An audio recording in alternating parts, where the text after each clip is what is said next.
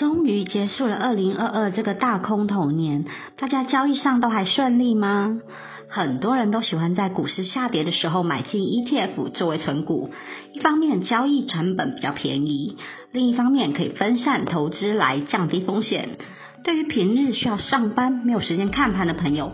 或许是可以考虑投资的选择，不过实际的成效还是要根据个人的资金配置、风险承受度及操作习惯来衡量哦。而这次居观点就整理了去年前十大国内投资大众最爱的 ETF 排名，让我们来看看吧。排名第十名的是零零八九二富邦台湾半导体，股东人数约七万两千九百一十二人，是以一万六千多人的差额挤入前十名的 ETF。二零二一年，当时第十名为零零八九六的中信绿能电动车，二零二二年落居第十一名。而零零八九二里头的成分股，顾名思义就是以半导体公司为主，总共有三十档，包含大家熟悉的台积电、联发科、日月光投控、环球金、瑞昱等等。排名第九的是零零六九二富邦公司治理，股东人数约七万六千三百六十八人，是排行中成分股最多的 ETF。选股标的是以公司治理作为最主要的考量，挑选台湾上市股票中公司治理排名前一百名的企业作为持股，包含了大家熟知的电子。船产、金融等不同种类的公司，排名第八是零零八八八永丰台湾 ESG，股东人数约八万一千三百三十一人，是这十名中总市值规模最小的 ETF，截至年底只有六十二点五亿左右。追踪的是富时台湾 ESG 优质指数，从中选出 ESG 分数高、股利率高的股票。投资领域涵盖了半导体、金融保险、电脑及周边设备、通信网络业等。排名第七是零零六二零八富邦台五十，股东人数约十二万九千六百八十五人，跟元大五十可以说是兄弟档，一样都是挑选市值前五十大的上市公司作为成分股。只是零零六二零八成立时间较晚，成本上也跟零零五零有些微差异。虽然规模及受益人数比不上零零五零，但在国内 ETF 中也是大众所喜爱的前几名 ETF 了。排名第六的呢是零零八九一中信关键半导体，股东人数约。十四万四千七百九十四人，比第十名的零零八九二富邦台湾半导体成立时间早一点点，受益人数却多出了两倍。成分股有一半也是重复的，至于没有重复的部分，有 IP 类股，像是创意、世新、智源，还有 IC 通路的大连大、文华等。以上呢是居观点根据股东人数整理出六到十的排序。接下来我们就不浪费时间，把剩下的五大 ETF 也来公布给大家吧。第五名的是零零九零零富邦特选高股息三十，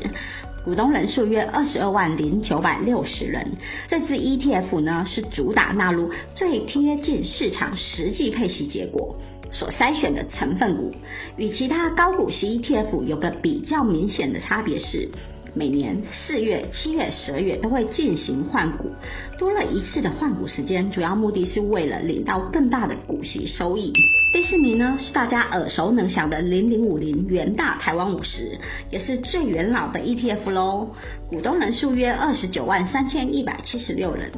在还没有前三名 ETF 出现前，零零五零相信是很多投资人存股的标的之一。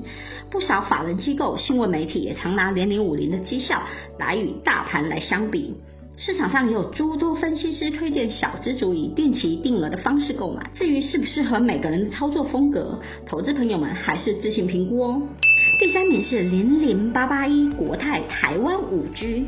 股东人数约三十四万四千七百六十二人。近两三年，五 G 的题材热度持续不断。这是目前以台湾五 G 相关公司为主的 ETF。其他的五 G ETF 成分股，除了台湾企业外，还有包含全球性的企业，像是 Apple 等。大家可以针对有兴趣的市场个别研究。第二名是零零八七八国泰永续高股息，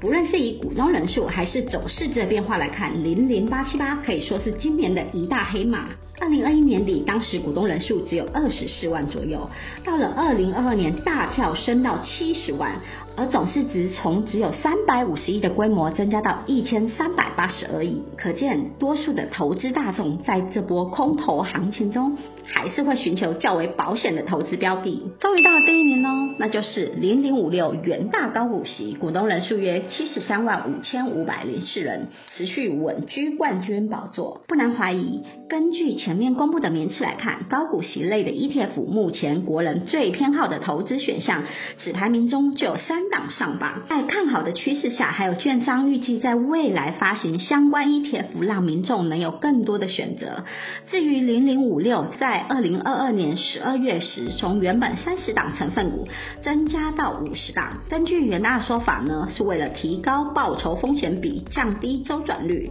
并将产业配置分散来降低风险。至于这样的改变是不是正向的发展呢？还待时间的观察。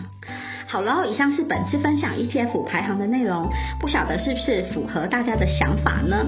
如果喜欢这次的影片，请帮忙按赞、订阅、加分享，也欢迎在下面留言与我们讨论哦。我们下次见。